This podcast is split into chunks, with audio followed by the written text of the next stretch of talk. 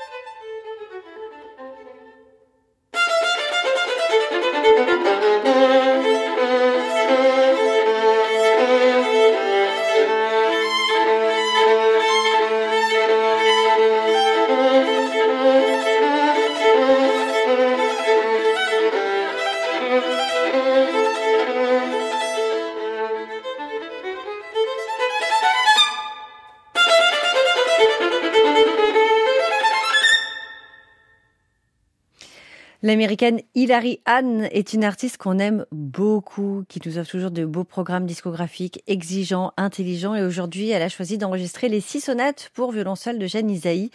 Elle s'est rendue compte que 2023 marquait le centenaire de la composition de ses œuvres. Et figurez-vous que son professeur était le professeur, non plutôt que son professeur avait étudié avec le professeur d'Isaïe. Donc elle n'a pas hésité. Il lui a fallu euh, trouver du temps pour enregistrer ses sonates parce qu'elle avait énormément de concerts et pendant cette semaine, entre ses différentes tournées internationales, elle s'est plongée dans ce corpus et elle a enregistré dans l'ordre chronologique. Elle a été surprise, figurez-vous, par le son qu'elle leur a donné, par l'intensité qui est sortie de cet enregistrement. Elle en a même eu la chair de poule. Cet enregistrement m'a montré ce dont ma voix artistique solo est capable lorsqu'elle est libre. Euh, je trouve ça beau aussi finalement de, de retrouver euh, après des années, des années de carrière encore cette voix et d'avoir ces frissons quand on joue. Alors un tel engagement, une telle justesse est rare. On est transporté par la profondeur qu'elle donne à ses œuvres. C'est la version moderne de référence. Je me lance, Rodolphe. Ah. Et voilà, vous avez vu. En même temps, est-ce que vous en avez beaucoup dans la tête? Euh, Il y en a, il y, en a. des très belles, mais il y en a des très belles. tout récemment, on n'en a pas eu beaucoup. Voilà, c'est pour, c'est, c'est pas que pour ça, mais parce que Hilariane aussi est une très grande violoniste. C'est notre disque du jour.